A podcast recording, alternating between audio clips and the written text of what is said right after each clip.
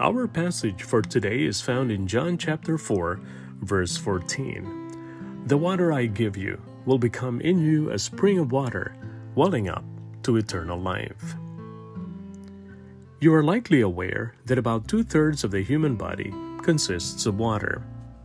No wonder we drink so often. On a journey, having fresh water is even more important than food. In our passage for today, Jesus talks with a woman in Samaria about water. He talks about good drinking water, and he talks about living water.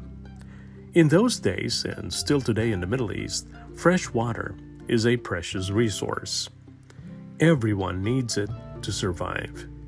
But Jesus says that the water he gives brings life. It's living water that wells up within us to give eternal life.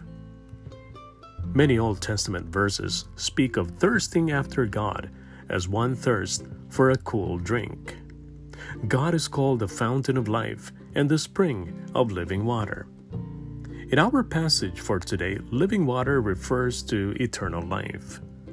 Once we satisfy our thirst with living water, we will never thirst again. The Holy Spirit provides this living water in our soul for us to draw upon continuously.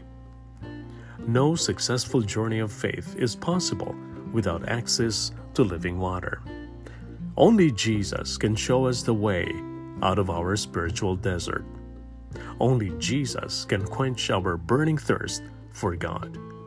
Only the one Lord and Savior is able to give us this amazing gift that satisfies the deepest desire of our soul.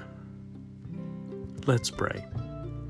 Lord, thank you for spiritually refreshing our souls with living water through Jesus and by your Holy Spirit.